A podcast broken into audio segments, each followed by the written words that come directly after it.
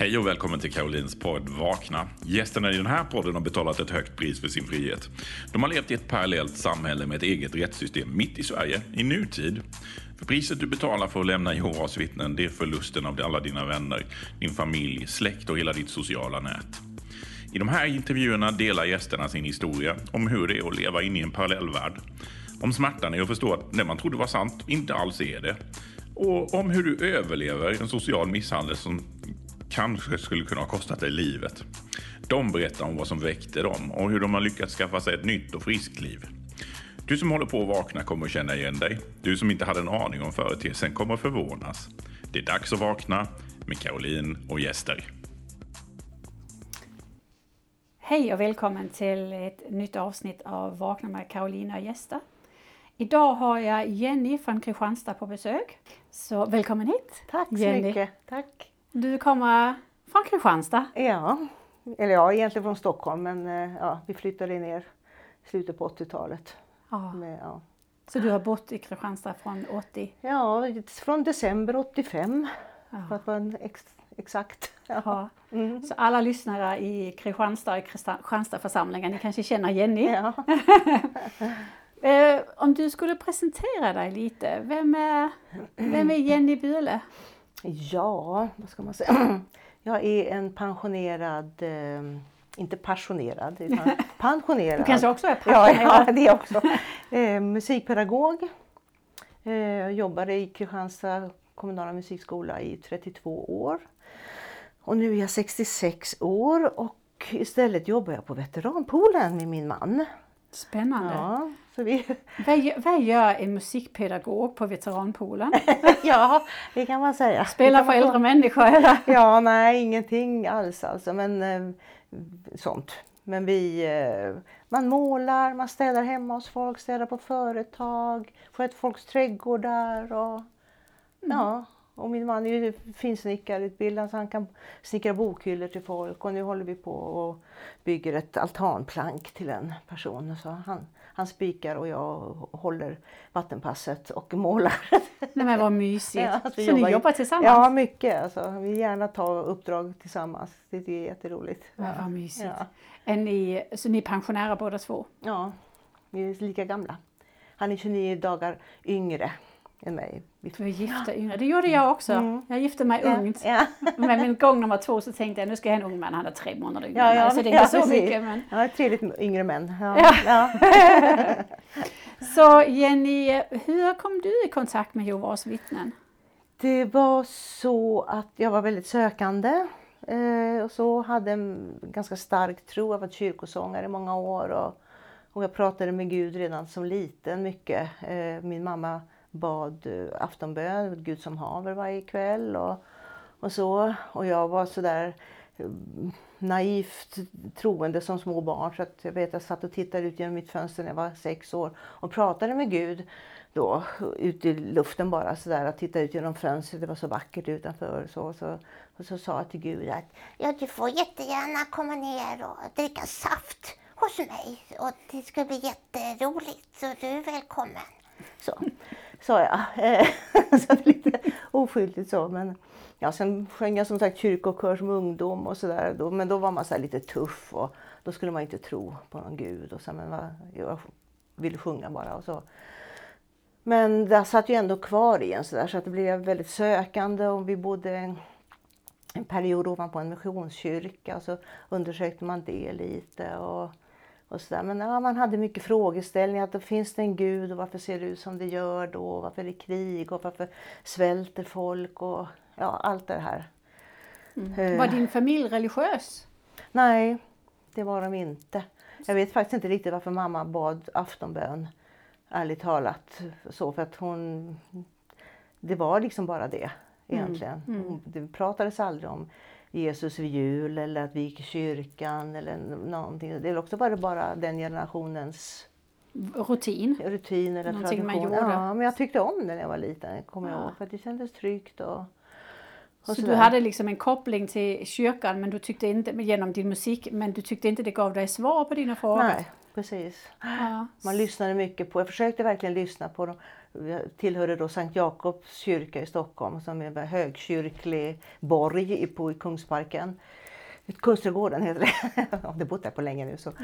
Eh, och försökte lyssna vad de sa egentligen, där de stod i sina skrudar. Och, och jag fick aldrig ihop det riktigt vad det var de ältade om egentligen. Och så där. Så att, och då uppstod ju alla de här frågorna och sen började min dotter, Elsa dotter i skolan och där var det en annan flicka eh, som vi fäste oss vid, eller hon fäste sig vid och så visade sig att hennes mamma var ett Jehovas vittne.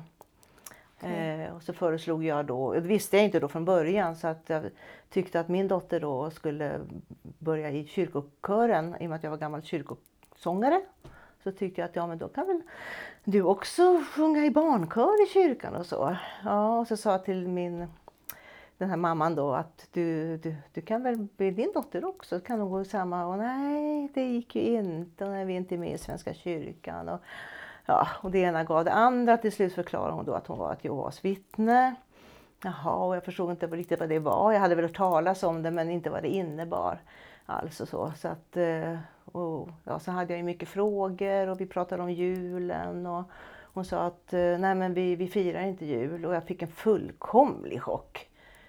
Men vad då tror ni inte på Gud och på Jesus? Jo, jo, men han, han föddes ju inte då. Gjorde han inte? Nej, han föddes då i skiftet september-oktober. Jaha, så, så firar ni jul i oktober då? Nej, det gjorde de ju inte heller. Så, och det var en fullkomlig käftsmäll för mig, ja. för jag älskade ju julen. Ja. Så att, men, men det vet på något sätt hindrade det inte mig ändå. För det var, jag tyckte ändå det var intressant det hon berättar. Hon berättade väldigt då trovärdigt om den här kronologin i Bibeln, att, eh, ja, hur man räknar ut då, när Jesus egentligen föddes. Och, då han firade själv inte sin födelsedag. Och, och så vidare och så vidare. Och jag fortsatte fråga och fortsatte fråga och till slut så sa hon att ja, men nu har du så mycket frågor så att det är kanske lika bra att vi, vi börjar ett bibelstudie. Ja. För det har vi med många människor. Så jaha, och jag tyckte wow vad kul. Och så ja, tänkte nu ska jag äntligen få svar. Och jag tyckte allting var vettigt. Liksom. Ja. Det var så logiska, självklara svar. Ja. Tyckte jag. Ja. Och, och man ifrågasatte väl inte. Jag vet att jag i början låg i säng. Jag läste De vakna vakthorn och livboken som vi kallade det för. Och, den här lilla gröna, tror jag var i, i Bibeln, verkligen Guds ord till exempel. Och, och jag lusläste det där. Och, och, så, men det här med julen, det satt hårt alltså. Så att jag vet att jag bad till Gud och, och sa snälla Gud, kan du inte ändra på det? Snälla, du kan väl göra så att det blir så att vi får fira jul. jag tycker allting hade blivit mycket enklare då. Mm. För det drog ju med sig så mycket då att, att barnen fick inte vara med på tomteavslutningen, de fick inte klä ut sig till tomte, de fick inte vara med på luciafirande. De skulle inte, alltså så skulle man hålla dem undan och så skulle man försöka förklara hur gamla var dina barn i den här perioden? Du sa att din äldsta började skolan och de yngsta då? Eh, ja, äldsta var då när jag började, få, då var hon sju år ja, och hade mm. börjat skolan.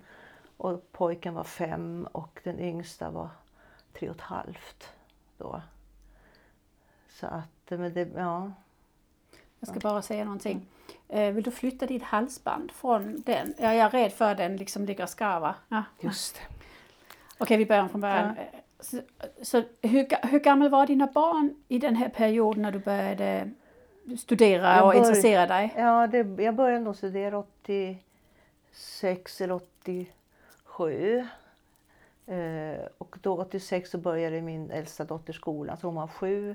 Och pojken, mittenpojken var fem och yngsta flickan tre och ett halvt. Och hade de någon känsla av att julen kanske kommer att försvinna och födelsedagar? Hur var det för dem? Ja, nu hade den här mamman som jag studerade, hon hade barn i exakt samma åldrar. Och sen fick hon en fjärde sladdisen. Men eh, så alla mina tre barn gick i samma klass som hennes tre barn till slut. Och det blev ett väldigt stöd i det. Mm. Och hon umgicks ju väldigt mycket med det. Men då sa hon ju också att liksom, nej men vi har presentdagar ibland då. Och så. Det kan man ha. Det är väl inte fel att ge presenter. Nej. Och, så. och man får äta tårta och så, här. och så första gången jag bjöd hem dem till mig. Eh, hon och hennes man och barnen kommer med då. Då hade hon med sig en stor, det var också vid juletid, en stor vad heter de, julstjärneblomma. Ja. Du vet en sån här riktigt Ja. buskig, Ja, stor. de. och jag på slå på arslet. Alltså jag blev alldeles, wow! Får ni använda såna? Ja. Ja men det är ju Guds skapelse liksom. Ja. Eh, jaha, ja, och så, jag fyllde ju huset då med sådana saker. Då, hyacinter och ju, för att jag ville Ja. ha kvar det. Ja. Och så, granen var tydligen inte Guds skapelse då. Men jag får bara fråga, eh, barnens pappa, Mm. vad tyckte han? om- Delade han din intresse för... han hade stuckit då till, tillbaka i Stockholm. Så ni var, du var själv? Ja, Okej, det var ju ganska tufft så. Mm. ja vi skilde oss när yngsta var två år. Ja. Var det också någonting som tilltalade dig, den här sociala gemenskapen? Kan det ha varit ja. Men det är klart, du var ju en sökare. Alltså. Ja, och att någon som bry, han gillar inte alls vittnena.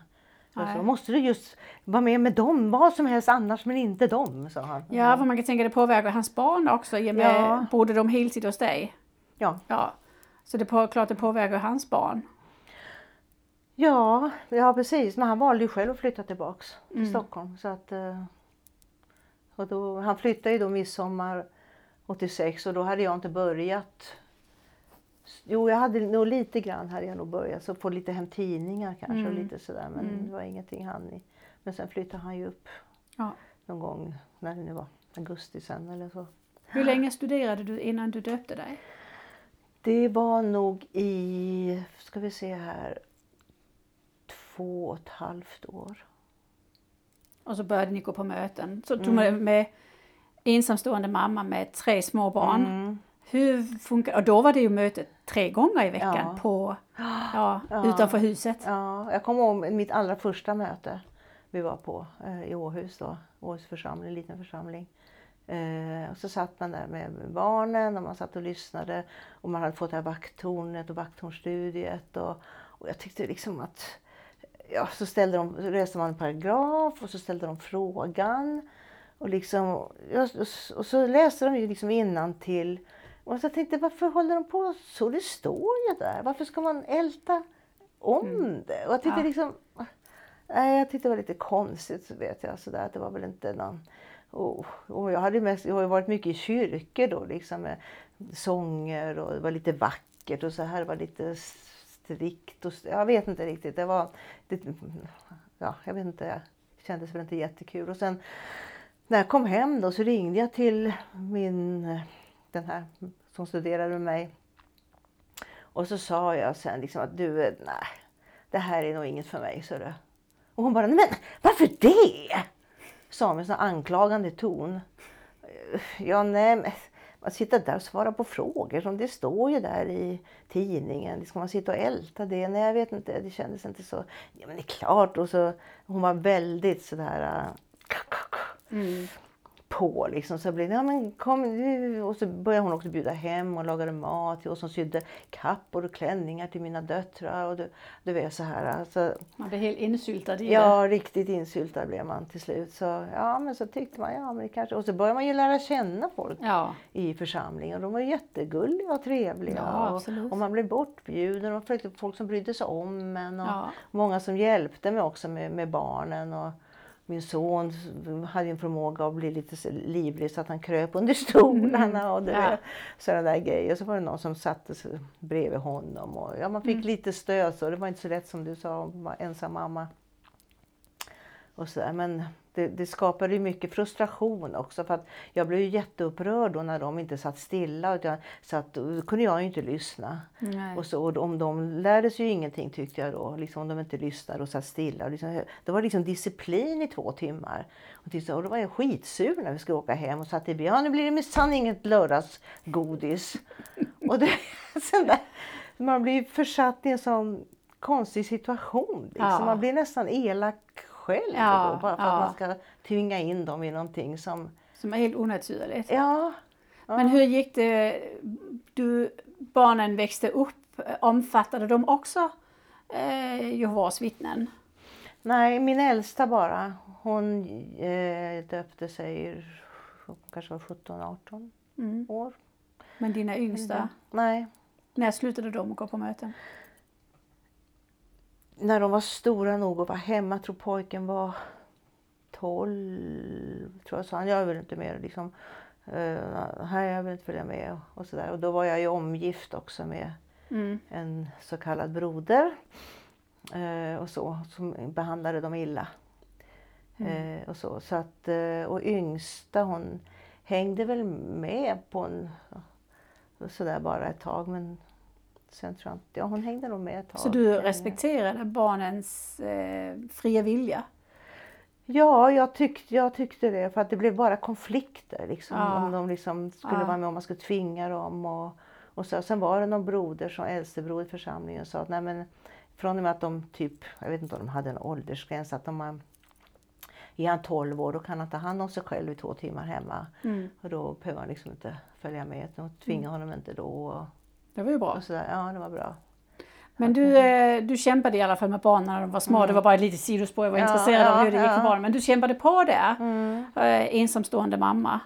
Hur, eh, hur gick det med kärleken och så? Fick du något? För jag vet du gifte dig. Ja, precis. Det var någon som tipsade mig att för jag tyckte att alla andra var så mysiga par tyckte man om man kände sig ensam och så. Och jag jobbade mycket så att jag hann ju aldrig träffa någon eller dejta någon eller någonting sånt där heller. så att, och, då var det, och så var jag väldigt besatt eller förtjust i Michael Jackson. Mm. Och hela Jackson-familjen, Janet Jackson och Latoya Jackson, lyssnade bara på den musiken, gjorde koreografier till mina gymnasieelever och levde helt i det där. Ehm, Men då fick man ju höra också sen att det var inte lämpligt med Michael Jackson för hans mamma var ju vittne och de ansågs kanske som uteslutna, jag vet inte. Så de, man fick ju egentligen inte lyssna på Michael Jackson. Det måste jag bara säga, det är så roligt. Sverige har sådana specialregler. Ja, Men det hade jag aldrig hört om i Danmark men inte fick lyssna. Jag lyssnade ju jättemycket på Michael Jackson. Jaha. Men, eh, men jag har hört det i Sverige Ja, att ja. nej, det, nej. nej. Ja, Nej, okej. så det blev liksom sådär. Och, och, och, och, då, och så fick man göra sig av med vissa skivor och sådär. Och hans skivor, hans bok, jag hade planscher på honom. Och så fick jag liksom slänga och det bar ju emot. Alltså, jag tänkte, och så var det nämligen en syster som sa, hon var PMSU hette det va? Mm. Eh, som sa att eh, ja men om du gör av med det så kanske Jehova belönar dig på något sätt med en man och sådär. hon. Och tänkte jag, jaha, ja. Helt out of the context. Ja, ja, så tänkte jag, ja, så tänkte, ja, så tänkte jag, får jag väl lita på Jehova att han fixar det då. Som tack för att det var bra att du slängde Michael Jackson i soporna. Då ska, här har du en kar. som belöning. Ja, och sen så ja, gjorde jag det och sen så var det någon, jag tror det var samma syster som sa då att ja men eh, kolla i Land, tidningen Land, för där, där är en dejtingsida så att säga då. Det fanns ju inte Facebook och sådana grejer på den tiden. Så, så då, då, där finns det många så här, som söker och där kan du sätta in en annons och så. Och så gjorde jag det och, då var det en karl som dök upp där som såg trevlig ut och skickade foto till mig och skrev brev då i början, några veckor. Och sen träffade, Skrev du i annonsen du var Jehovas vittne? Ja, för det var bara given på, på den Ah, sidan. jag har hört tidigare. talas om Mm. den eh, ja, Ja. Så att kontaktsidan. då så skrev man det också då, så här, att man var det och, och man sökte en giverbroder och, Ja. och så där bla bla bla. Det var det var. Så dök han upp och skrev brev, ro, ganska roliga brev och, och så där. Och han, så träffades vi, han bjöd ut mig på restaurang och hade fixat, vi var den enda i hela restaurangen som hade vit duk och kandelaber. Ja. Och, så, och så sa jag till honom, och det fattade inte jag att han hade fixat där innan med Nej. restaurangen. Så jag, så jag satt och tittade, men gud det är bara vi, det är bara vi som har vit duk och kandelaber. Ja. Då såg han lite så, så nöjd ut då, att det var han som hade... Ja. ja, men skenet bedrog. Han var inte riktigt den han utgav sig för. Hur länge höll ni på att sällskapa? Det var inte så länge. Vi träffades då i september 91 och förlovade oss december 91 och gifte oss februari 92. Nästan samtidigt som jag gifte mig. Jag Ja. gifte mig i januari 92. Jaha! Ja. Nej. Och, då, och du, vad sa barnen? Vad tyckte de den? Nej, de han, han verkar ha lite pengar och sådär liksom. Så att eh, de tyckte att det verkar jättespännande och jätteroligt och, och sådär. Så att, eh, så att de, de hade nog inget emot det i bör- början. Då var de liksom frid och fröjd. Så. Ja. Men, eh, Det är väldigt snabbt att gifta sig. Ja, grejen var ju också varandra. att jag sa ju till honom att jag ville ju inte jag ville sällskap med honom ett år innan jag ens ville presentera honom för mina barn. Och när jag sa det på vårt andra restaurangbesök så såg han helt chockad Ett, ett, ett år! Så han, ja, men så jag vill inte komma dragandes med karar alltså så, och presentera och så blir det ingenting och så är jag iväg med han och så kommer en ny och här blir det inte heller någonting och så är jag iväg med han. Så jag vill inte att mina barn ska uppleva det. Liksom, nej men, nej men så, men vi kan väl träffas och, och så ja, ja, ja. Och sen hörde faktiskt till historien att han hade varit gift också innan och hade två barn i tidigare äktenskap. Eh, lång historia, men så hade min Audi jag hade då, den hade topplucket brunnit på typ. Och det skulle kosta mig 3000 kronor att laga det. Och vi kom igång och pratade om bilar på det här restaurangen. Plötsligt ringer det på min dörr. Någon vecka senare. Eh, och då är det han. Och så kommer han upp eh, till mig. Eh, jag står och stryker. och så säger han, jag vill bara lämna det här. Så han får ett kuvert. Jaha, jaha, jag vill ha fika. Nej, jag ska gå igen. Jag skulle vilja lämna det kuvertet och kan öppna det sen. Och så gick han iväg och jag bara, jaha. Så öppnade jag kuvertet, låg det 3000 kronor i det. Mm. Och så kände jag, men vi hade ju inte lovat varandra att bli ihop. Det var ju precis, vi har ju känt varandra två, träffat två gånger. Mm. Så jag sa det till honom, men det är inte säkert att det blir, det blir vi, så jag. Alltså Nej. Det, nej, nej, men det, du är min syster och bla bla bla. Och så några andliga floskler som han kläckte Ja, ur sig då. ja. Så att, eh, och grejen var tydligen att han gjorde ungefär samma sak med sin första fru, att han gav henne någonting. Så att man blir, man blir liksom köpt. Ja, Det känns nästan fel att nobba en karl som har gett en 3000 Ja, som är så snäll. Ja, ja. liksom så. Så att, eh, ja, så gick det som det gick, då, att vi fortsatte då. Så. Och så gifte ni er ganska fort. Mm. Och då var du helt övertygad om att det här, det är ju en stor grej. Jag vet, jag har ju själv gift om mig Mm. med, med hemmaboende barn. Det är en stor grej att göra när man har hemmaboende barn och en, en man som inte är barnens pappa flyttar in och allt det här. Mm. Så eh, du var liksom helt insäker det här är det rätta att göra. Jag ångrar mig. Han hade ju restriktioner då dessutom, så vi fick ju inte gifta oss i rikets sal. Okej. Så, ehm, så vi fick gifta oss hemma hos en äldstebroder. Vad var det som gjorde henne, var det, vad var det som gjorde henne Ja, det var för att han hade skilt sig och hoppat över skacklarna då för att få gifta om sig. Eller vad det. Ah, okej. Och ja, allt det här med tagit livet av sig som han sa och massa sådana grejer. Okej. Som jag egentligen aldrig undersökt. Jag sa du får gärna fråga folk om mig om du vill och känner dig osäker. Men det känner man att men man ska inte vara osäker på en broder. Han var ju så trevlig. Och, Du, hur många år hade du varit döpt här? Oh, jag, döp, oh, gud, jag döpte mig 89. Och sen tre år. Nej, ja, just det. Och sen 89, 90, 90. Ja, precis. Så man är lite blåögd fortfarande. Man tror att alla Jehovas vittnen är liksom ja, lite, lite renare. ja. Eh, och lite mer Ja, ärliga och så vidare. ja. Ja. Man tror ju verkligen att det är sanningen man har hittat. Och, Ja. och så. Men då tror man ju inte att det ska finnas falska människor. Liksom, i, För det är ju det man lär sig också. Mm. Höga moralnormer och hög, hög standard och fina familjer. Ja, ja, visst. Ja, så hur skulle du kunna veta någonting annat? Ja, nej. Så jag gjorde ju aldrig någon research på Nej. honom. Jag bara Nej. tog för givet liksom att... Och jag vet han sa, min förra, hon, han skyllde ju allt på sin förra fru. Såklart. Allt, allt. Hon var sån och hon var så. Jag, tyckte, jag förfasade mig. Men gud, vilken hemsk människa. Jag förstår att han har skilt sig. Och, Mm. så, så var det precis tvärtom. Liksom. Ja. Ja.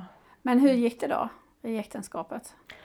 Det gick inte så bra alls. Så att vi gifte oss 92 och redan kanske e- efter ett, jag vet det är svårt att säga, halvår, max ett år så märkte jag, då kunde han liksom inte hålla, han var ju fullblodspsykopat faktiskt.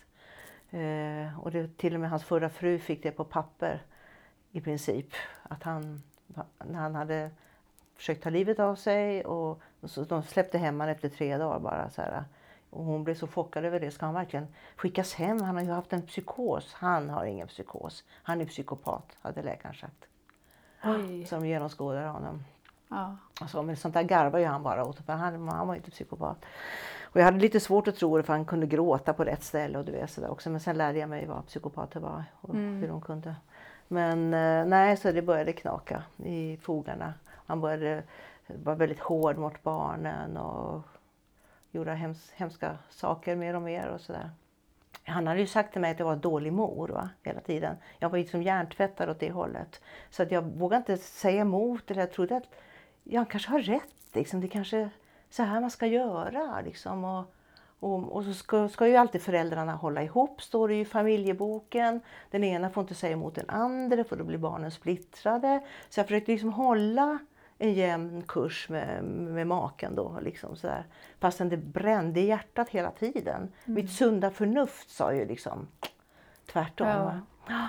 Ditt mammahjärta sa ju någonting annat. ja precis. Problemet är ju också att man enligt anvisningarna inte ska lita på sitt hjärta för det är förrädiskt. Ja, exakt. Så, så då blir det ju, Precis, ja men då precis. kanske det är rätt detta här Ja, visst. med lite hårda ja, handen. ja. Men eh, de barnen hemma, det, de fick uthärda helt enkelt Ja. under tiden ni var gifta. Vad hände Ja. med äktenskapet? Ja, nej, det, det var alltså...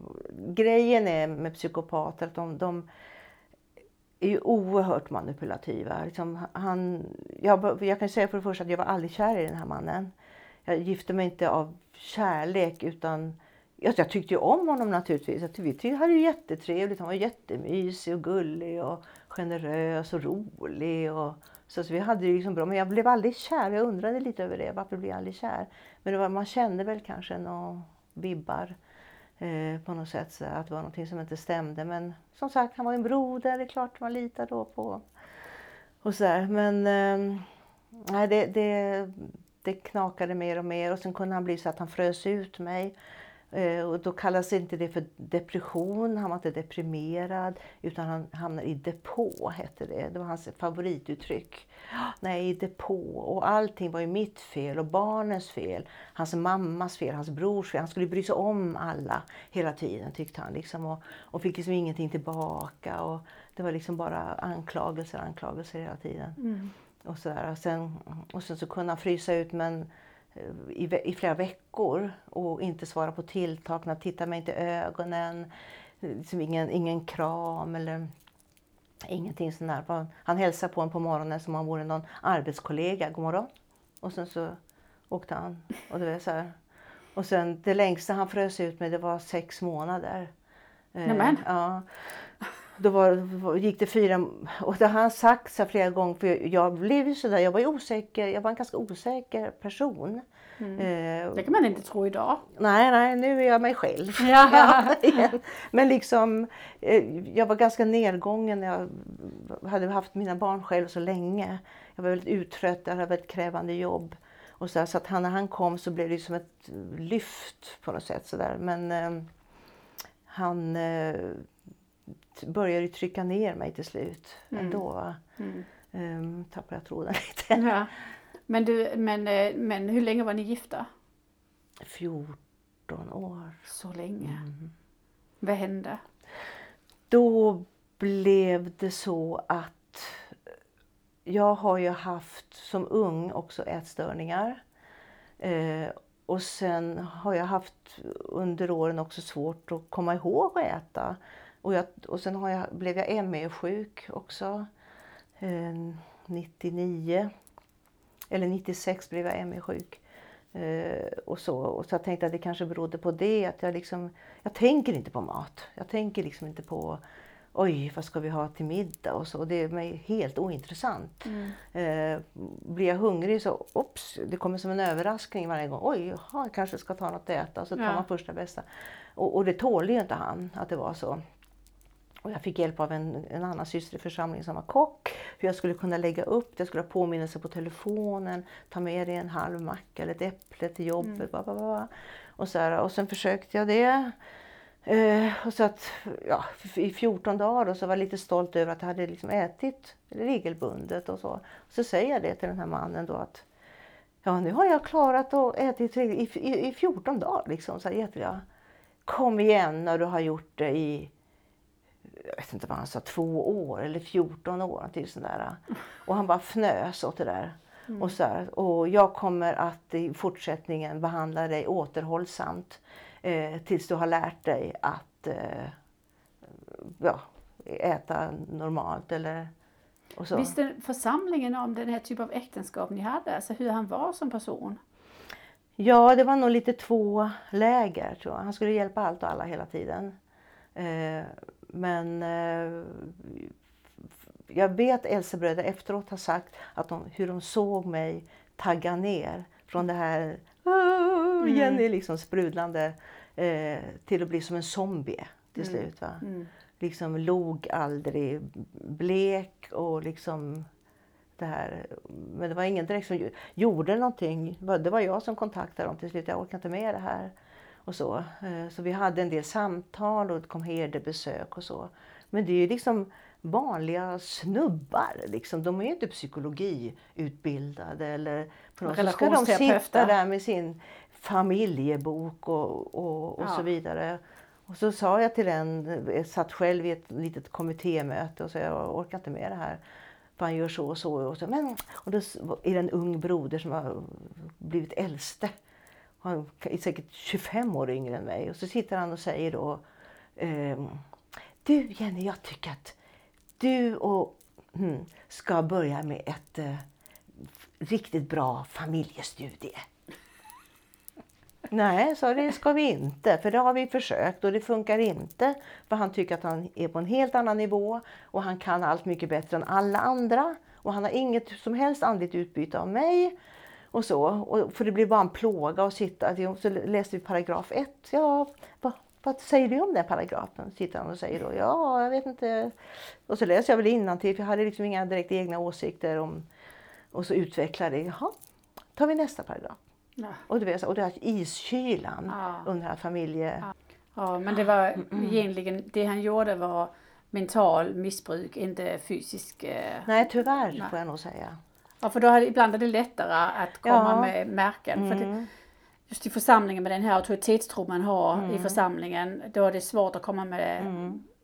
Fast det kan ju äta ännu mer med, mm. med den ja, eh, gud, mentala misshandel. Ja, ja mm. visst. Verbala misshandel. Men, men eh, vi, vi, jag, jag vet barnen också tänkte så, i alla fall min äldsta dotter tänkte också ibland, hoppas han slår oss ja. någon gång. Och jag hoppas också att han slår mig eller barnen. Hade han gjort det en gång hade jag stuckit. Ja. För då hade jag fått direkt liksom, svart på vitt att det här mm. går inte. Liksom. Och så mm. skulle han kunna få komma krypande mycket som helst. Ja men det var inte meningen och bla bla bla. Mm. Så, för så gjorde han ju när han hade frusit ut mig. Så plötsligt bara släpper den här depån.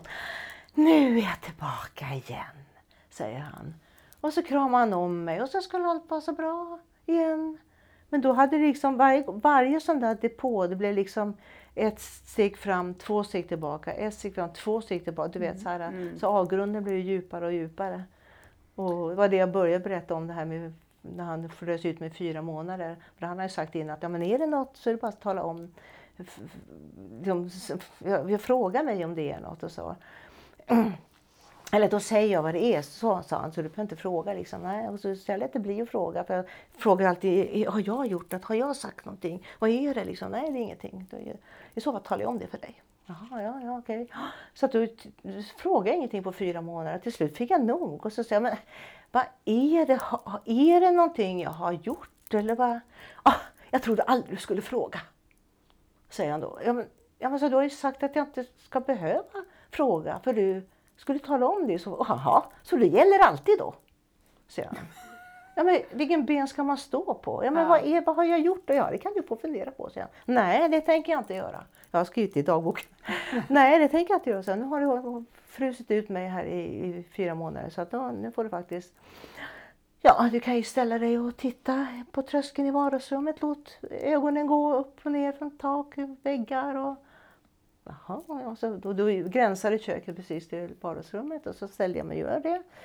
Och tycker allting, och glaset står där det ska. Och, och den duken ligger och inga smulor. Och, och liksom, allting ser bra ut tycker jag. Så, ah, Nej, så jag ser ingenting. Vad, är det, vad håller du på med? Vad är det för någonting? Så, ah, ja, Och så går han då och så börjar han flytta undan möbler och, och, och växter liksom. För vi hade så här stort altandäck utanför och stora sådana panoramafönster. Och då, då har man ju möbler mot det inomhus. Och så började han peka längs eh, kanten på, trös, på vad heter det, listen, golvlisten. Så, När torkade du där sist, senast? Och jag bara, ja det är möjligt att jag har missat det. Liksom, för det står ju möbler och grejer. Och jag var ME-sjuk dessutom så att jag orkade inte mycket. Eh, ja, ja, men så, om jag nu inte ser sånt. Och han var ju städproffs, liksom, hade städ, var med i städfirma och allt vad det nu var. så, så, så, ja men då kan väl du städa det då, om du ser det. Skulle jag? Jag handlar, jag lagar mat, jag jobbar heltid, jag tar hand om er och, och jag gör det och det och det och det och det. Och du vet så här. Så bara skuldbelade han mig och så här. Och tänkte jag bara fine liksom. Och sen var han kylig i två månader till så det gick sex månader innan han liksom Ja men nu är det bra igen. Ja, det var ju fantastiskt. Eh, han orkade att hålla på så. så ja, han, men han njöt nog av det för att varje gång han ville ha ändring på något sätt och jag gjorde som han sa för husfridens skull. Så efter ett tag var det inte bra nog ändå och då Nej. frös han ut mig igen för då var det något annat.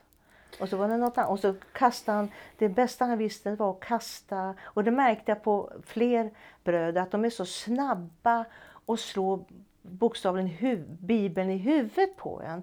För liksom, så här gör en kristen hustru. Mm. Och du ska vara så här och du ska vara så. För så här står det att en kristen hustru ska vara. Och du gör inte dina uh, hustruplikter som en bla bla bla. Så man ska få den biten också och tro att man liksom har Jehovas eh, ilska över sig också. Att man inte är tillräckligt bra fru som gör fel. Och...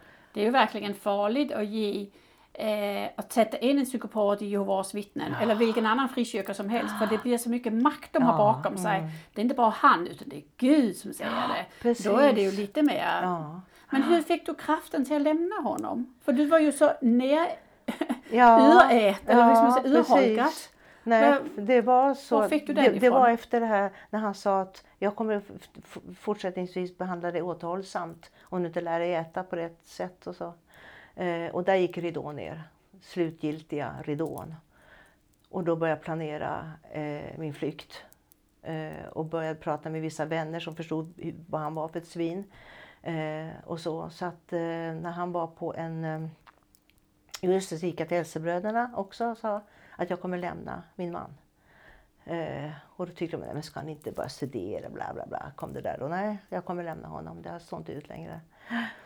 Jaha, nej. Och sen eh, blev det så att eh, han var på någon slags eh, jobbkurs eller vad det var. Sånt, eh, en helg. Och då eh, hade folk, jag hade flytt Nej, förlåt, så här var det. Jag kommer hem till honom och säger, nu har jag berättat för Elsebröderna att jag ska lämna dig. Och jag kommer lämna dig. Jaha, men är, är det okej att jag bor här så länge tills jag hittar något annat? Liksom? Ja, jag tänker inte försvåra det hela. Sa han sådär. Ja. Men ska du bo kvar eller ska du sälja? Liksom? Nej, jag kommer bo kvar här. Ja, och då hade vi köpt ett litet väskstuga eh, tillsammans för några år sedan. Och sen eh, så tyckte han, och så sa jag, ja men då får väl du köpa ut mig. Och då kom det ju en harang om hur okristet det var mig. Att du har mage. Först ska du lämna mig. Och, och Gud hatar ju skilsmässa. Och sen ska du dessutom ha pengar. Och du vet så här. Och sen så sa han, eh, sen hotade han mig och sa att eh, akta dig för att och, typ akta dig för att gå emot mig för då ska du få se på en berg dalbana du inte varit med om tidigare. Så, och så sa jag, jaha, sa jag, så du sitter och hotar mig? Intressant. Så, så, jag hotar inte dig, jag bara säger som det är. Så. Ja, och så förstod jag att nu kommer vi inte längre. Så att jag, vi bodde på olika våningar då, så jag gick ner i min källare och eh, tänkte att ja, ja, okej. Okay. Och då är det någonting där nere i mitt rum som jag känner, som jag kallar efteråt att det var änglar som hjälpte mig. För då...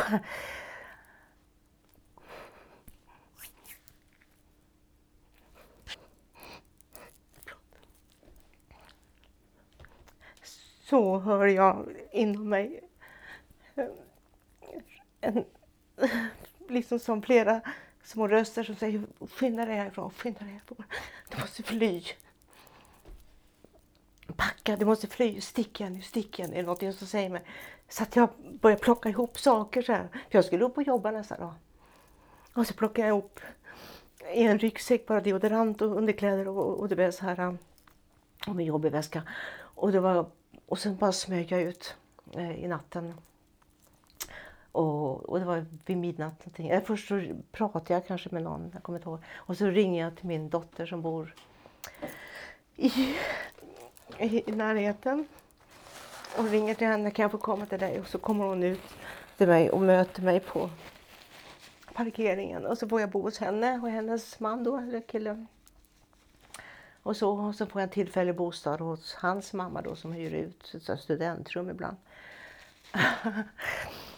och sen eh, så eh, märker väl han det att jag... Eh, ja, så småningom märker han att jag inte är där.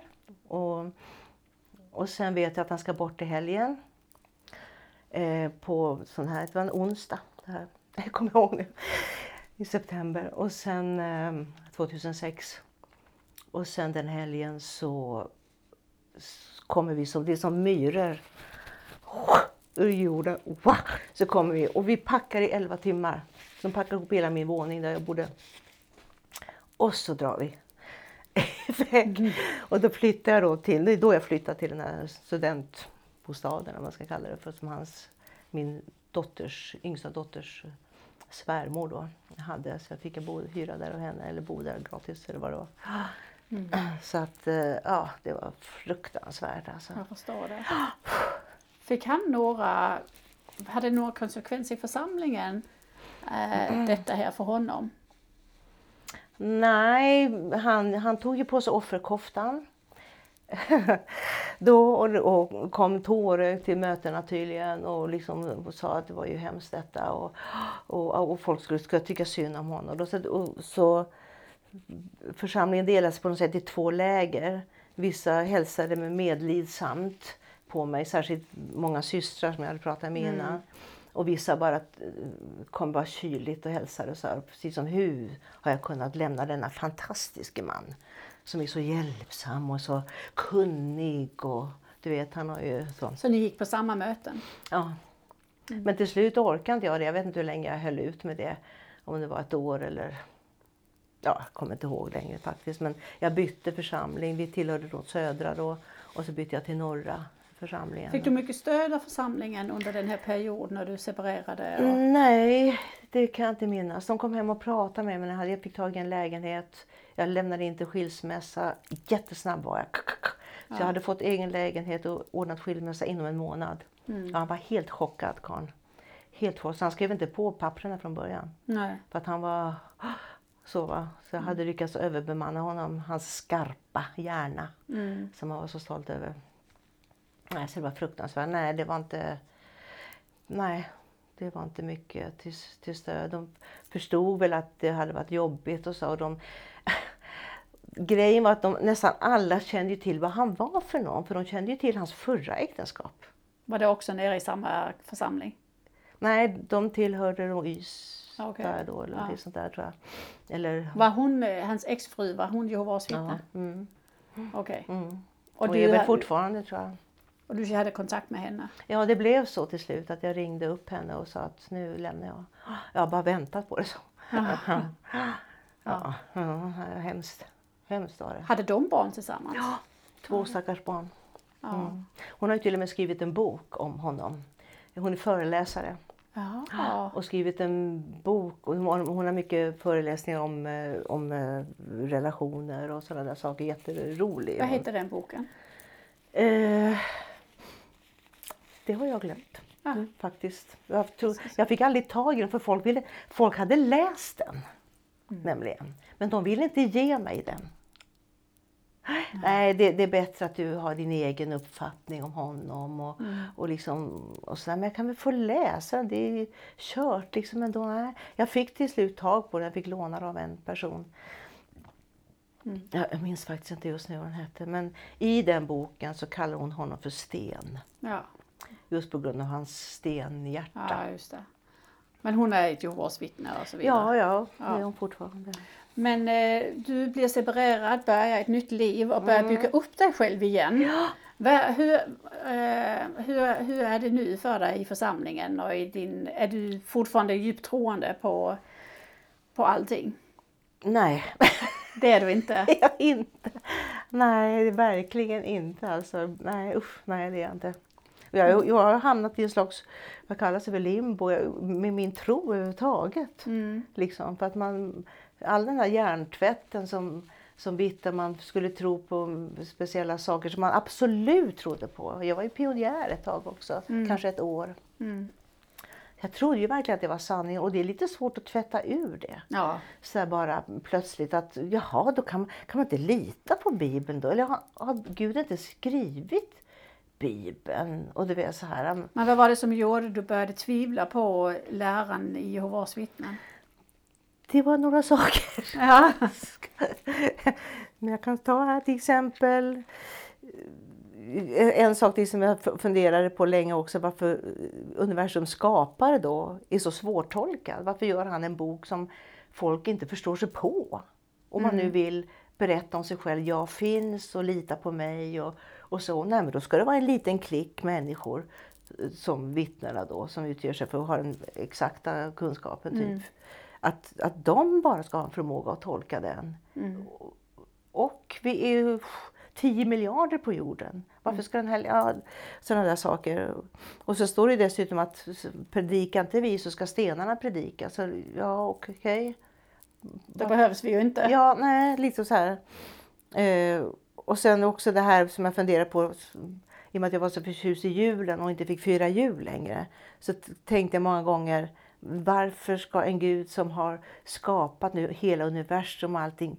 Varför bryr han sig ens om om man släpar in en gran och små tomtar och liksom och inte kopplar det till Jesu födelse utan bara ser det som en mysig tradition. Varför orkar han bry sig? Ja. Ska, jag, han, ska jag dö i Harmageddon för att jag har en tomte på bordet? Jag menar, Ja. vad är det för en konstig gud? Ja. Jag menar, han har gjort allting. Och så det här, nej, smått i tottiga. Och det kunde jag tycka ibland att vittnena förminskade Gud på något sätt. Till Ja. en liten sur gubbe. På något sätt. Honom. Och så även det här med uteslutningar reagerade jag mycket på. Men man gjorde ju som de sa, man hälsade inte på folk och man vågade inte bryta det. Liksom. Så du hade lite fler, du hade lite saker, hade du fler saker som du, eh, som du eh, började liksom att fundera över? Ja, det, det var ju det här med också att uteslutningar till exempel, att det står utesluten onde ur krets. Men man är väl, och jag undrar liksom, varför är man ond? För att man inte orkar mer, inte vill mer, inte tror längre på samma sätt. Då är man väl inte ond? Nej. Så jag, jag förstod inte det. Och så hade jag som parallell att om, om någon har mördat sin fru och barn då hade man ju inte bjudit hem honom på middag eller kanske ens hälsat på stan. Då ser man ju det som en ond människa. Som har, så. Och det tycker jag är, det är mer ondska än att man liksom bara lämnar. Ja, alltså så, så det där förstod jag inte. Och sen det här med att tvinga folk att gifta sig innan de ens varit ensamma med varandra, aldrig provbåt med varandra, aldrig haft sex med varandra. Och sen när det går åt helvete, ja då ska de leva i celibat tills den andra hoppar över skacklarna och dör. Eller dör. Ja. Och det kan jag snacka om ondskefullt. Ja. Och särskilt när väldigt unga människor gifter sig tidigt och så kanske de är 18 år och så orkar de inte med varandra när de är 25. Och så kanske det händer någonting och de skiljer. Ja, då. Ska du leva evigt Ja. ensam? Ja, precis. Det och är sådana där. Och så ty- och var det mycket grymma bibliska berättelser om våldtäkter till exempel Bibeln. Som man får intrycket av att, att Gud på något sätt har godkänt. Mm. Och sådana i, i gamla testamentet, eller vad det heter. Mm. Eh, eh, och så var det också en grej jag vet inte om du kommer ihåg det. Det var en historia om en äldstebroder som eh, och hans familj. De skulle iväg på någonting, resa bort eller vad det var. Men så hade han en gravid dotter eh, hemma kvar i stan eller jag vet inte vad. Och så, och så bad han till Gud att skydda min dotter medan vi eh, reser bort nu här och så. De kanske skulle flyga så hon inte fick flyga för att hon var höggravid. Eh, och då, fastän han, ber, han är äldstebroder, trogen och han ber till Jehova då och säger, ber om hennes beskydd. Och hon blir mördad. Mördaren skär upp magen på henne, tar ut fostret och försvinner. Jag kommer ihåg det. Och det, jag blev så chockad över det. Och då tappade jag lite tron på Gud. Och varför skyddar han inte henne när till och med en äldstebroder ber om hennes beskydd? Ja. Och då började jag svacka. Liksom Ja. så här, va? Ja. Ja, men jag, jag vet inte vad de hade för svar på det. Alltså, de försökte Nej. liksom ja, prata bort det på något sätt. Men jag tyckte det var fruktansvärt. Liksom. Så, att, eh, så det var lite sådana saker och även det här med, med ormen, Adam och Eva och allt det här. Liksom, varför skulle han utsätta dem för frestelser? Och, alltså, det är Ja. så mycket, varför, varför gör man sånt? ja, det gör man ju inte ens med ens egna Nej, barn. Alltså, och bara för att han vill inte bli ifrågasatt av änglarna och alla som har tittat på. Ja. Så måste han liksom bevisa någonting för att Ja, en allsmäktig behöver inte bevisa någonting. nej, nej. Då kunde han bara sagt håll käften, nu gör vi så här, nu gör jag ni Adam och Eva. Ja, jag bestämmer. Punkt slut. Punkt. Ja, precis. Men, Men så, du, jag vet att du blev utesluten 2014 Mm. och det här är ju 2006 du lämnar din man och då har du ju redan börjat ha lite funderingar. Mm. Eh, när slutar du liksom tiden upp till när du lämnar? Vad är det som händer där var du säger nej, nu, nu lämnar jag in och säger tack och adjö? Det var faktiskt typ fyra år efter ungefär 2010. Eh, för jag var, så, jag var så förstörd av den här mannen. Jag var liksom ingenting värd. Jag var inte värd att tycka om, tyckas om eller älskas eller någonting sånt. Och jag tyckte att alla män som fanns på jorden var psykopater. Eh, och så. så att då tänkte jag att det kommer aldrig mer en man över tröskeln här. Eh, men så träffade jag på ett gammalt studie som vi hade haft, jag och min dåvarande make. Eh, och han hade alltid varit förtjust i mig tydligen, berättade han. Så att han, när vi studerade med honom så berättade han för mig efteråt att han tänkte att om hon blir ledig, då ska jag ha henne. Så. Ja, och så råkade vi springa på varandra i Åhus eh, och började prata och så. Så berättade jag att jag inte, eller jag är inte gift längre. Nej, och så hoppet tändes i ögonen. Så. så vi bestämde bara att vi skulle träffas i stan och gå ut och fika och så. Och då gjorde vi det. Och sen fick, fick jag en massa liksom, jag fick uppmärksamhet av honom, jag fick en massa superlativer. Men jag var ju så troende fortfarande så att jag kunde liksom inte tänka mig att liksom göra någonting. Så. Nej. Så att, och han blev lite knäckt på det då. Att liksom, åh, här sitter världens sexigaste kvinna och jag får inte röra henne. Liksom, du vet, så. Men, men då började det väckas saker i mig. Så att jag, efter den fikastunden så gick jag hem till mig och grät. För då liksom... Då började jag liksom förstå, vad är det jag går miste om nu? En tvåsamhet och någon som bryr sig om mig och närhet och här saker. Så att, eh, nej då, då, då kände jag, nej men gud vad är det här? Och så kände jag att jag vill inte, alltså jag har blivit så bränd liksom så att jag vill inte ha någon broder. Vill jag inte ha. Nej, egentligen nej, vill jag inte det. nej. Och det var ju, fler, det var ju någon broder, det var en sån äldste broder som eh, var så typ lite kretsis och sådana där saker. Som försökte, han skrev brev och tyckte att då kunde ju vi bla bla bla och så. Men, och jag bara, nej tack. Nej, Nej, jag vill inte in i det där igen. Och sen började jag långsamt liksom eh, glida bort helt enkelt. va. Och sen träffade jag någon Toyboy 2011 och Så det blev aldrig någonting med den? den första. Nej. Nej, nej, han hade visat sig att han hade också lite psykopatiska drag. Men det, det öppnade i alla fall en eh, lite tanke hos Ja, dig. precis. Eh, varför ska du vara ensam alltid och, Ja, och så vidare? ja. Så att då blev det liksom att och, och, mötena blev bara en enda lång plåga.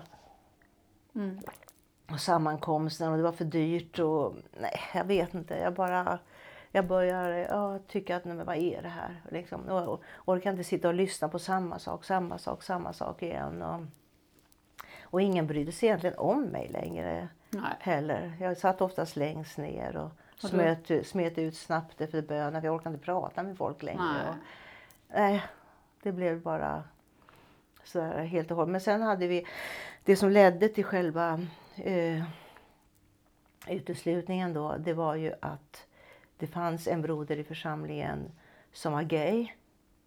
Eh, världens gulligaste kille. Och vi hade stöttat varandra. Mikael hade stöttat mig i mitt förhållande till den här mannen. Och jag hade stöttat honom i hans läggning. Eh, så, och han är ja, super, supergullig människa. Det finns inte ett ont ben i kroppen på den mannen. Eh, och, och han ork, bröderna sa till honom att han fick ju vara gay naturligtvis. Det gick ju bra men han får inte leva som en gay. Då. Och, och hur lätt är det när han, han var ju bara 20 plus liksom. Ja. Ja. Och då ska han leva i celibat hela sitt liv. Han kan inte rå för sin läggning. Nej. Liksom. Nej, det var ju helt förkastligt. Och till slut orkar inte han så att han skriver ur sig. Men jag, och då, får vi, då blir han ju utesluten och jag får ju inte umgås med honom då längre. Nej. Men det gör jag ändå. Ja.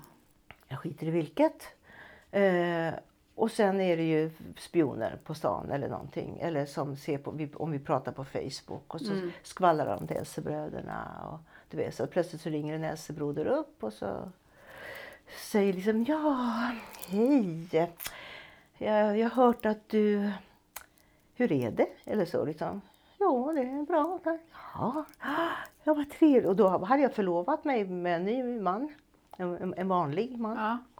Det brydde och det hade han. Jag har hört att du har förlovat dig, sa han. Ja, jag har gjort. Ja, trevligt, säger han.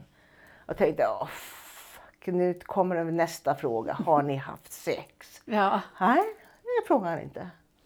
Nej, nej okej, tänkte jag, säger ingenting. Och sen eh, så, men det han kom till till slut, så, ja, jo, jag har hört eh, att du umgås med mm, han som var gay då. Ja, så det gör jag. Ja, Jenny, alltså det är ju inte bra. Du får nog sluta med det faktiskt. Han är ju faktiskt utesluten. Ja, det är han ju. Men han är en fantastisk människa, sa jag. Och han är inte ond på något sätt och han har hjälpt mig och jag har hjälpt honom och vi är otroligt goda vänner. Ja, Ja, men det, du bör nog inte... Ja, vem har sagt att vi um-, umgås? Liksom? Ja, nej, det kunde han ju inte säga vem det var som hade skvallrat. Liksom. Jag tänkte, jaha, var har de sett det någonstans? Ja, det fanns ju mycket kryphål i ja, mass, eller vad heter det, sociala medier och sådär antagligen. Men jag tänkte, ja, nu får de ge sig. Alltså. Nej. Så, ehm, men, och sen, de frågade inte ett dugg mer om den här mannen jag var förlovad med. Inte ett dugg. Nej, utan de, det var bara fokus på att inte umgås med den här gaykillen. Då, alltså. Och sen vet jag inte om de, det, det gick några veckor, jag skulle väl få chansen att avsluta det här umgänget med honom då. Och sen eh, ringde de, jag vet inte om de ringde en gång till och ja, jag- du har visst inte, du umgås visst fortfarande med, mm. ja, så jag tänker jag inte sluta med. Ja men alltså det, det är ju så här, du vet ju vad som står i Bibeln och bla bla bla. Ja men jag sa, jag bryr mig inte om det. Alltså det ja, nej men då, då, då finns det ju risk att du, vi måste utesluta dig och så här. Ja, okej, liksom. Så Mm. axelryckning bara. Och sen, eh, ja, summa summarum så blir det liksom så till slut att, eh, ja, att de, med, nej, någon, de ville att jag skulle komma in först och prata. Det ringer en, en jättetorris av de här bröderna och säger liksom att ja, vi skulle gärna vilja att du kom in och pratade lite med oss. Jaha, ja, nej, så det vill jag inte. Jo, men vi, vi vill gärna veta lite hur du ser på församlingen. Ja, nej men nej. Ja, men vi, det kan vara viktigt och, och bla bla bla. Och, ja, så tjatar och tjatar. Så sa jag, ja, okej då. Så jag, jag gör väl det då. Jag tänkte, what's the point liksom. Så la vi på och, och så gick jag och funderade på det där. Så jag vet inte om, om det var nästa då.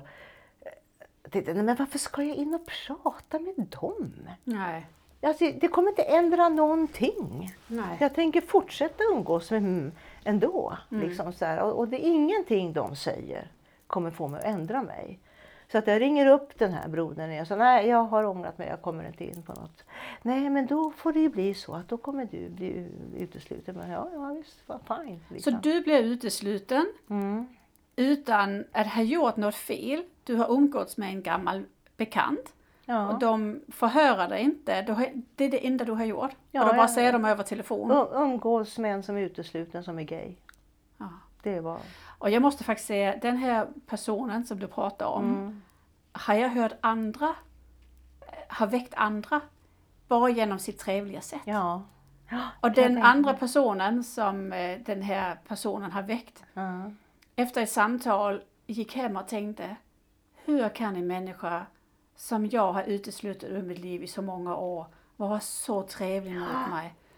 För församlingen hade inte varit det mot mig. Men han är det och det är han Ja. som är den onda. ja. Men han är ju världens godaste. Mm, precis. Så precis han så. har ju utan att veta det med sitt trevliga sätt. Mm. Och jag tycker det är en jättefin lärdom att bara genom att vara så trevlig Mm. och Ja. naturlig. Då kan folk Ja. förstå det, det tokiga i Ja. uteslutningen. Så de kom, helst, kom det upp två bröder till mig sen och så lä- överlämnade de någonting och så sa de ja på tisdag nästa vecka eller vad det var så kommer vi utlysa det här att du är utesluten. Ja, ja, ja okej, så jag bara så. Och så ja, fick någon broschyr eller jag vet inte vad det var för någonting. Och sen, Hur kändes det? ja, jag vet inte, jag tyckte det kändes bra på något sätt. Jag kunde ju fira jul hur mycket jag ville och Du hade inte dina barn i JV, du hade inga föräldrar, släktingar, Nej, du hade ingenting, ingenting ingen- kvar. nej. Det var bara ett tomt skal. Och du trodde inte på det längre. Så det är, när du var sökande och sökte dig till det fyllde din roll men nu var det Mm. ja, ingenting. Nej, det var mycket, alltså jag trodde ju på mycket fortfarande. Alltså med Ja, okej. profetiorna Okej. och allt det där. Alltså det, hade jag, så jag var ju, det var ju nervöst samtidigt. Hade jag- du nog Harmagedonskräck? Ja, det hade jag. Ja. Vad har du gjort med den? Ja, jag försöker montera ner fortfarande lite grann. Alltså så, det är väl, ja det är lite sådär. Men, men nu känner jag, jag känner väl till slut då att eh, nu kan jag fira jul, nu kan jag fira födelsedagar, nu kan jag vara ihop med killar. Eh, för jag har redan, alltså jag, jag har, det är kört för mig redan. I och med att jag var utesluten så har man ju redan skrivit under sin dödsattest. Okej, så du trodde det? Mm, det trodde jag. Eh, Tror du jag- fortfarande det? Nej, jag försöka svara nej på den frågan. Nej, jag vill ju inte tro på det. Men, men visst, det sitter, alltså det sitter ju någonstans i förlängda ryggmärgen allt man har lärt sig. Liksom. Och så om, om Bibeln, om man ska tro på Bibeln och det som är sant och profetierna. Och, och, liksom, så, och så tänker jag liksom, Gud, tänk om det är så att de hade rätt. Hela, det är så här, Ja, mm. hela tiden. Så man, ja, det är lite så här, men jag tänker att ja, ja, dör jag så dör jag. Alltså, då får jag göra det då. Att jag kan inte Du har, nu har du varit ute i... Nästa år har du tioårsjubileum. Ja, just det. Så mm, eh, det har ju hänt någonting under den här tiden. Mm, Och du har byggt upp ett nytt liv. Mm. Hur ser ditt liv ut idag? Nu är jag gift sedan 2020. Vi blev tillsammans 2018. Eh, vi är ett band tillsammans. Han spelar percussion och jag spelar gitarr och sjunger. Och vi var i ett annat band då. Han sökte till det bandet som percussionist. Och så fick vi ögonen på varandra och det visade sig att vi var tvillingsjälar. Riktigt, ja, riktigt, alltså det är en klyscha kanske, utnött uttryck. Men vi är verkligen tvillingsjälar. Verkligen tvillingsjälar. Fantastiskt. Ja, jag har sett, nu har vi fikat här, jag har Ja. träffat din man. Ni är ju så gulliga Ja. tillsammans. Ja, det är mest, jag trodde inte ens alltså, det fanns sådana män kvar på jorden. Alltså ärligt Nej. talat. Alltså. Så det var helt, helt fantastiskt. Nej, så att, ja, nej, jag älskar honom av hela mitt hjärta. Hur gammal var du när du träffade Då- din tvillingsjäl? Eh, 61 var vi bägge två. Lyssna här alla årskull. kvinnor som Ja. lyssnar. Som har taskiga äktenskap, eh, gamla äktenskap bakom Ja. sig. Det finns Ja, snälla, goa, härliga killar ute. Till herregud. kvinnor i alla åldrar. absolut finns det. Det är helt otroligt. Så vi, så vi hade vi ett riktigt bröllop sen. Jag har aldrig haft brudklänning. Jag har gift mig tre gånger, det är tredje gången. Så första gången så hade, var vi så fattiga så då hade jag bara hittat bara en liten vit klänning. Eh, som barnens pappa då som jag gifte mig med då. Eh, och då gifte vi oss i kyrkan också. Men, och hade en gul hibiskus i mitt långa svarta hår. Och så. Eh, men det var inte ingen brudklänning så. Sen när jag gifte mig med den här så kallade brodern då. Då hade jag liksom bara vinröd sidendräkt och vinröd sammetsjacka och så det var lite mer. Vi gifte oss hemma hos en äldste broder. Här i Ängelholm tror jag faktiskt. jag tänker efter. Jaha, Ja. okej. Ja. Eh, och sen eh, så nu den här gången när jag kände att, att jag verkligen gifte mig med rätt person. Eh, då vill jag ha en riktig brudklädsel med slöja och Åh. långklänning och diadem och ja, Nej. hela alltet. Så här. Och då blev det faktiskt en kyrkoherde som vi vigde oss eh, ute i vackert. ett slott. Ja, och så. Åh vad fint. Ja, det var fantastiskt. Så det är första gången man, att man gifter sig med någon som man liksom... Ja, det är, ja, det är på riktigt. Liksom. Åh vad underbart. Mm. Det kan man ju ihåg när jag gifte mig nu att jag också liksom, är det så här en relation ska vara? Mm, Kan man ha det så här? precis. När man har sin bästa vän och partner man är gift med den personen. han precis. älskar mig, jag älskar honom. Ja, ja, visst. Ja, det är, Det är helt så- otroligt. Ja. Vilken känsla att Ja. få. Då fattar man ju galoppen med en Mm. relation. Ja. Man får uppleva Och så i början då så kände jag ju... Alltså jag kunde inte fatta att man kunde ha det så bra med någon man. Att det fanns en man som var så snäll och så schysst. Men han var inte, alltså han var inte mesigt snäll utan han Nej. kunde minsann säga ifrån om det var någon som var otrevlig på stan eller någonting sånt där. Så att det, han är inte någon mes utan han är bara gudasnäll och har ett gott hjärta. Och, jag, och, jag, och jag var ju så van att bli nedtryckt liksom i, i flera förhållanden och så. Så att eh, jag, jag kunde inte fatta att, man, att han aldrig var spydig, aldrig pikade mig, eh, aldrig sa något elakt, röt aldrig. Att det så här, vi har ju aldrig, jag har aldrig grälat. eh, Eller Nej. någonting. Nej. Alltså, det, det händer liksom inte. Nej. Jag kan vara lite, jag är lite hetsig i mitt humör kanske.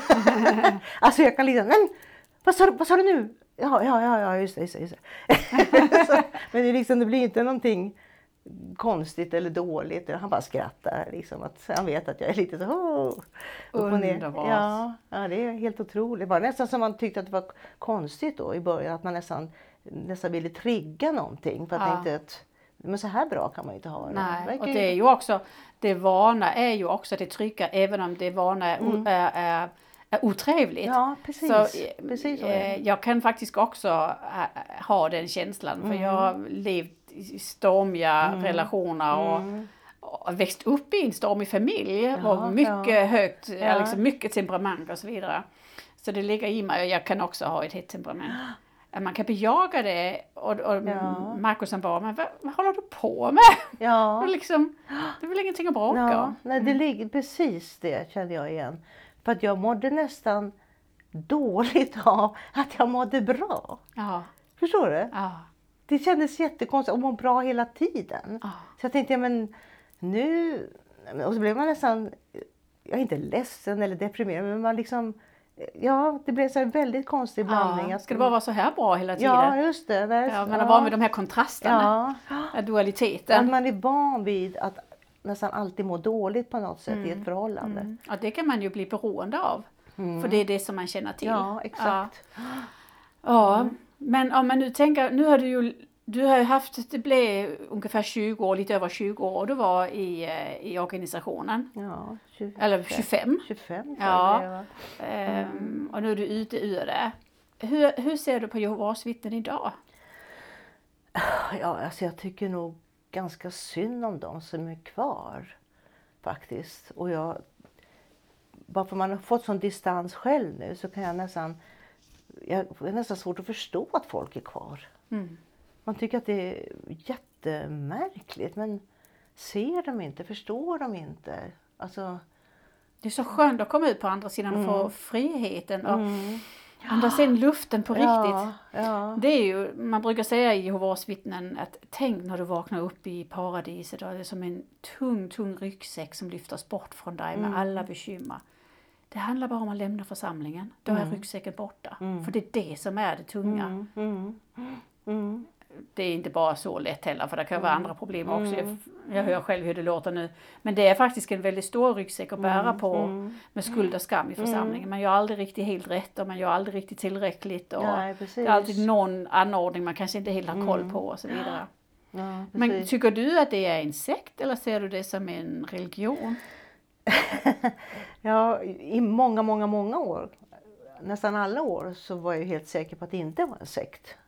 För det blev man ju lärd att nej, det här är ingen... Man blev arg på folk som kallade oss för en sekt.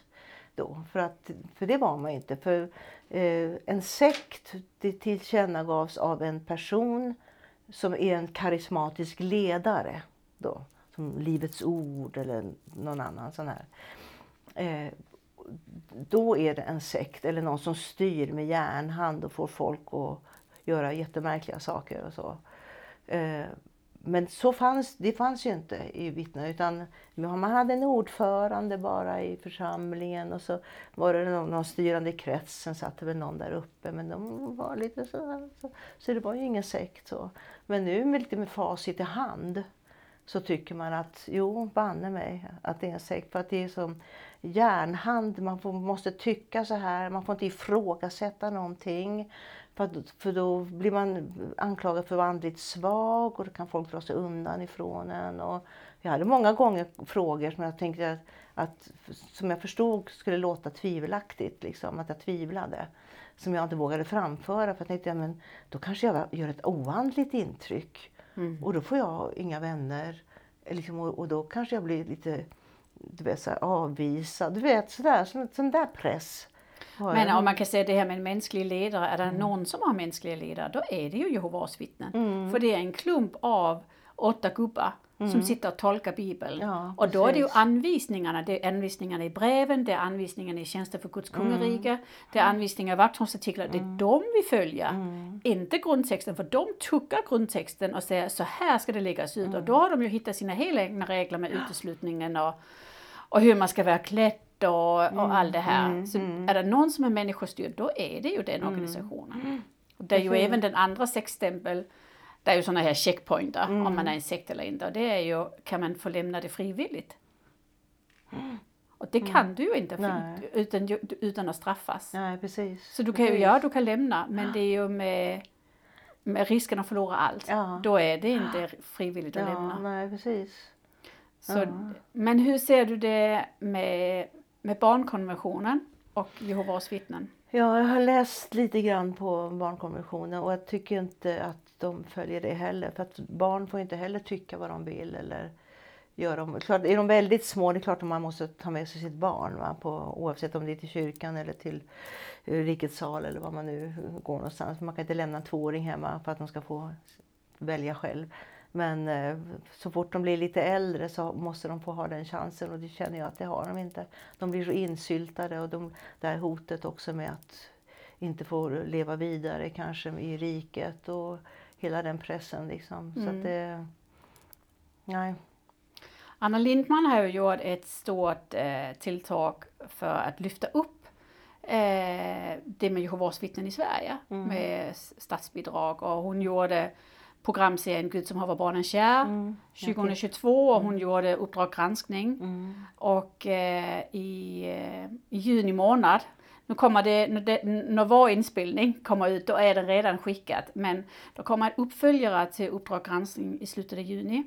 Eh, som heter Vad hände sen? Där, där det kommer ske en uppföljning till vad har det haft för effekt de här programmen. Ehm, har du några reflektioner omkring de programmen? Som De det var väldigt bra tycker ja, jag. ja. Jättebra.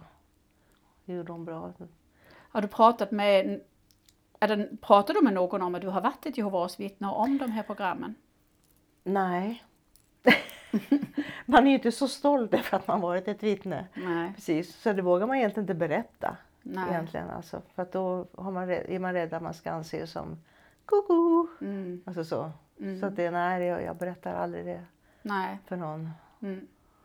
Man, man kände sig ibland tvung, tvungen också när man var vittne och man jobbade. Liksom att man, man skulle predika på jobbet och man skulle liksom vara så på med folk som stod vid busshållplatsen. Och, och jag var så pressad av det. Jag tyckte det var inte liksom min grej. Liksom. Jag tyckte aldrig jag kunde få fram det där.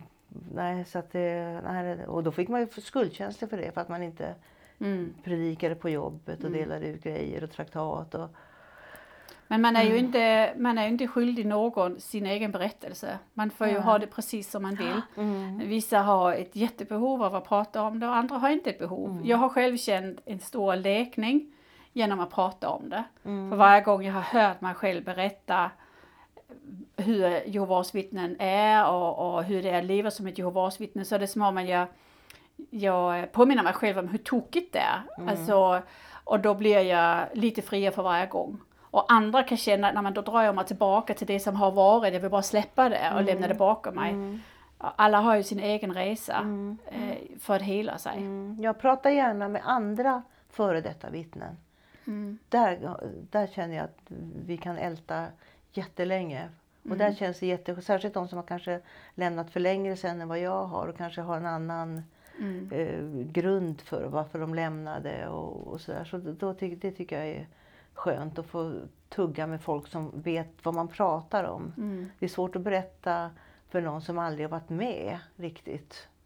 Kan jag tycka. Ja. Så om någon sitter här i Kristianstad och tycker antingen att de är i församlingen eller inte är i församlingen eller har lämnat församlingen och tycker jag det var roligt att prata med Jenny. Jag kommer ihåg när hon var Jehovas vittne, jag undrat hur det är med henne. Får de kontakta dig? Jättegärna. Är du med i Hjälpkällans Facebookgrupp? Nej. Nej. Nej. Eh, då, eh, jag vet inte, jag, först, jag gick in och tittade men det var precis som det var stängt på något sätt. Ja, de har ju en grupp som är hemlig och det kan jag ju berätta nu för alla här i, eh, som lyssnar. Att det finns en väldigt fin eh, Facebookgrupp som är dold. Där man måste bjudas in. Man måste vara vän på Facebook och så kan den som är med bjuda in och sen blir man kontaktad av administratören. Mm. Och så får man ställt lite frågor och då är det ett, ett forum som är det är ett väldigt, väldigt stöttande forum mm. där det är både de som är i församlingen och de som har lämnat församlingen, de som är precis på väg ut. Mm. Som ja, kontaktar, man får kontakt, man får ett nätverk. Mm. Och det är väl något av det viktiga när man håller på och ska lämna, man får ett nätverk utanför. Mm. Men också prata med någon annan som har gjort den här resan innan. Hur känns det, hur var det, hur gick det? Många som har barn, mm. hur, hur, ska vi göra, hur, hur gör ni med mm. mormor och morfar i församlingen? Och, mm.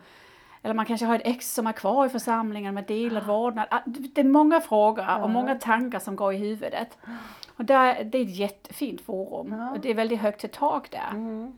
Uh, så den, den, uh, den fyller en viktig funktion. Mm. Uh, så den kan jag slå ett slag för om någon vill vara med i det forum. Då kan ni kontakta mig och så kan mm. jag ordna så ni kommer in i mm. den Facebookgrupp. Mm. Mm. Jättebra. Ja, ja. Vissa som är Jehovas vittnen har ett alias, det kan man också ha, man behöver inte vara där med sitt riktiga namn. Man kan, ha, man kan ha ett annat, jag vet vissa som är aktiva Jehovas vittnen, de har gjort en Facebook-namn. Mm. Ja, vad det nu är för ja, någonting ja, de gör. Ja, men det, för det är ju inte det som är frågan vem du är, det nej, är dina nej. frågor och, och, hur har andra gjort det. det. För när man är i församlingen så är det som ett stort svart hål i och med att du aldrig får prata med någon som är uteslutna. Liksom, hur är det på andra sidan? Nej, precis. Mm. Nej. Mm. Stämmer bra det.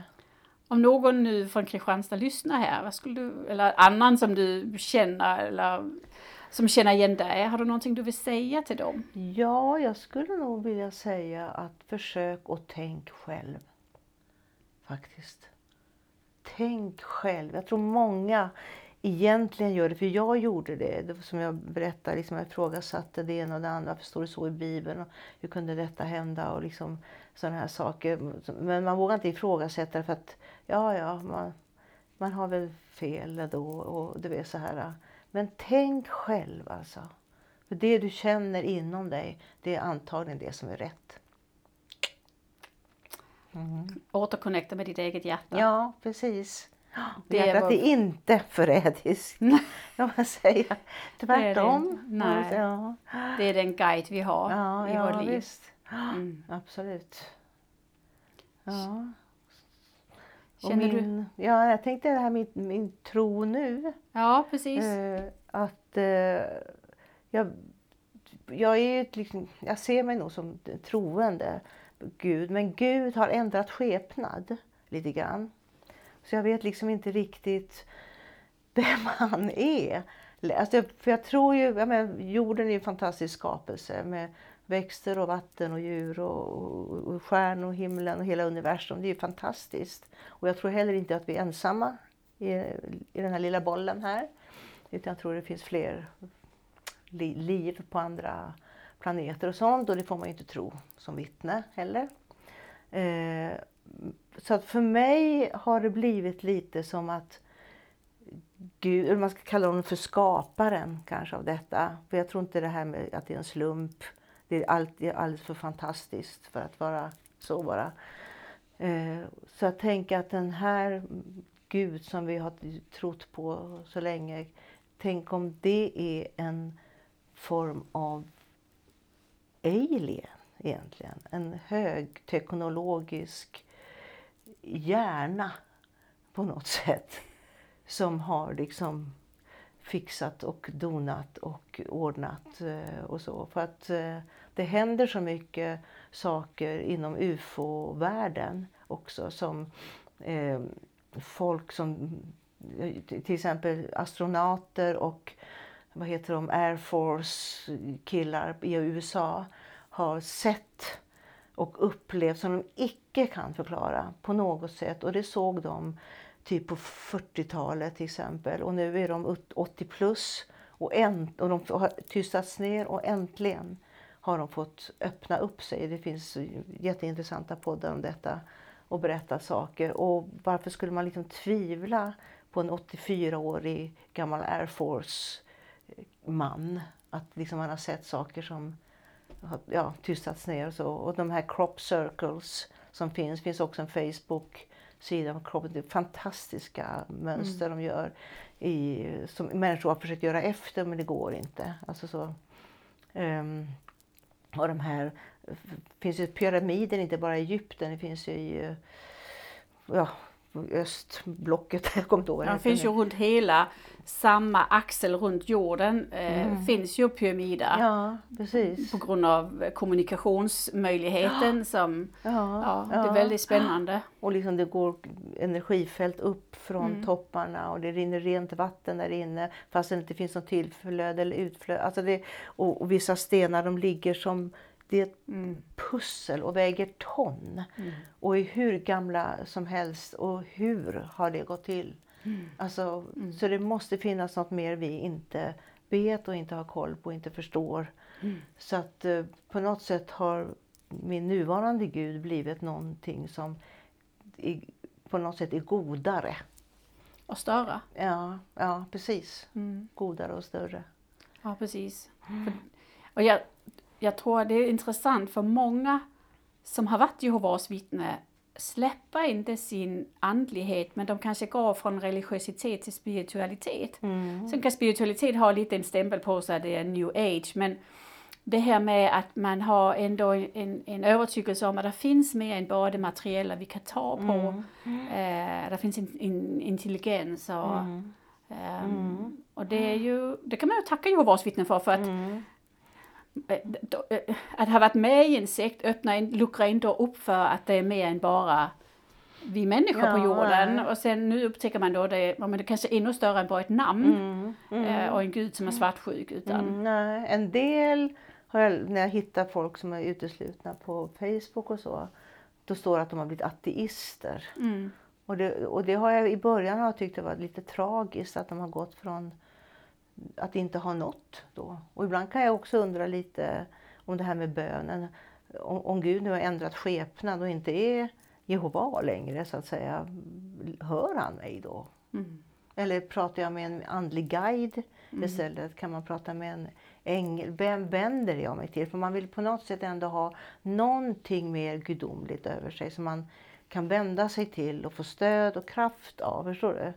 Eh, och ibland kan det vara lättare att bara plocka ut namnet Gud för det är, det är så laddat mm. och då har man någon typ av bild av det. Mm. Men ehm, ja, livskraft eller Mm. Bibeln beskriver honom ju som överflödet av en, eh, dynamisk energi. Ja, just det. Och, och det är kanske det det är. Ja, Mm. ja precis. Men att bara skruva ner det till en tolkad bok, för det finns ju många andra heliga skrifter som är äldre än Bibeln, Mm. som är också väldigt fascinerande. Ehm, så, och Bibeln som vi ser det idag, är det den rena Eh, det finns ju Thomas evangeliet till exempel som också är väldigt fascinerande att läsa. Som man då har valt att inte ta med i Bibeln. Så vad är det som gör att just det har blivit? Eh, så det, ja, det är väldigt intressant. Mm. Precis. Är det någon som hör oss när vi ber? Eller? Ja. Alltså lite så. Men, och det är väl det som är härligt nu på den här sidan att om någon är ateist, ja, det spelar ju inte så stor roll bara man känner att jag lever mitt liv 100 procent. Eh, Jag behöver inte sätta mitt liv på, på, på vänt till ett paradis kommer eller Harmageddon Nej, kommer. precis. Utan jag kan faktiskt idag leva 100 procent. ja, jag kan precis. älska, jag kan njuta, jag kan smaka. Ja, ja precis. Allt det här. Slippa skuldkänslor och Ja. fy och usch. Och, Ja. Ja, Jag kan bara leva precis och jag kan älska precis den jag, personen jag vill Ja, eller ja, de jag vill och umgås med dem jag tycker är härliga. ja. De behöver inte tro som mig. Nej. De nej, behöver nej, inte tycka som mig. Nej. Jag tycker om dem precis ja. ändå. Ja, exakt. Nej, Ja. Det är härligt. Det är väldigt härligt. Jätteskönt är det. Verkligen. Känner du att du har fått dela din berättelse? Ja, det finns mycket att berätta. Känner du dig nöjd med det här? Ja, det, det tror jag i alla fall. Känns det så. Ja. I så fall vill jag säga tusen tack för att du vill komma hit Jenny Mm, tack själv och dela din berättelse med ditt vackra franska namn. Ja, just det. Ja, det var Och roligt. eh, jag eh, kommer att dela dina kontaktuppgifter Mm. i, eh, i texten här Mm. om någon känner igen dig och vill ha kontakt. Mm, jättegärna. Mm. Det går bra. Då säger jag hej då. Hej då. Vill du vara med i Vakna med Caroline och gäster? Att dela med sig av sina upplevelser kan frigöra en hel del blockeringar och hjälpa dig vidare i livet. Det är ofta helande och läkande att höra sig själv berätta vad man har varit med om och som man faktiskt har klarat av. Det är som en tung ryggsäck som man kastar bort för att gå vidare med nya och friska krafter. Besök reject.com och anmäl ditt intresse om du vill vara med. Knappa in r-eject.com e, reject.com. Du är varmt välkommen.